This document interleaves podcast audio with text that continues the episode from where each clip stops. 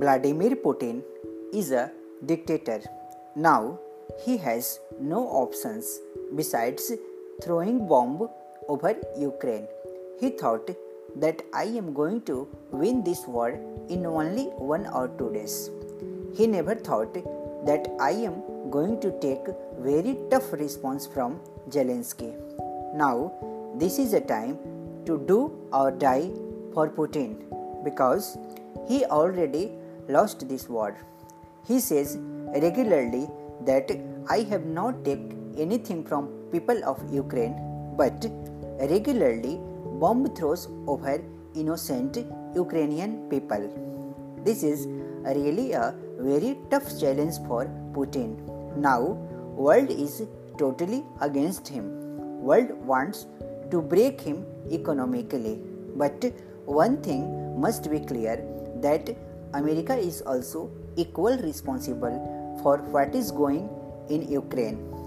America should definitely confront Russia to save Ukraine.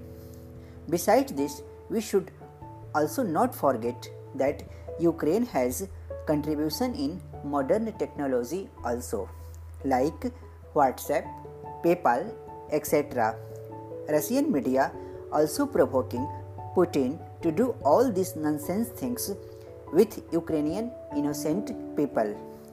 Dominancy and aggressiveness is the history for Putin. But perhaps they don't know that people can't carry dominancy for long time.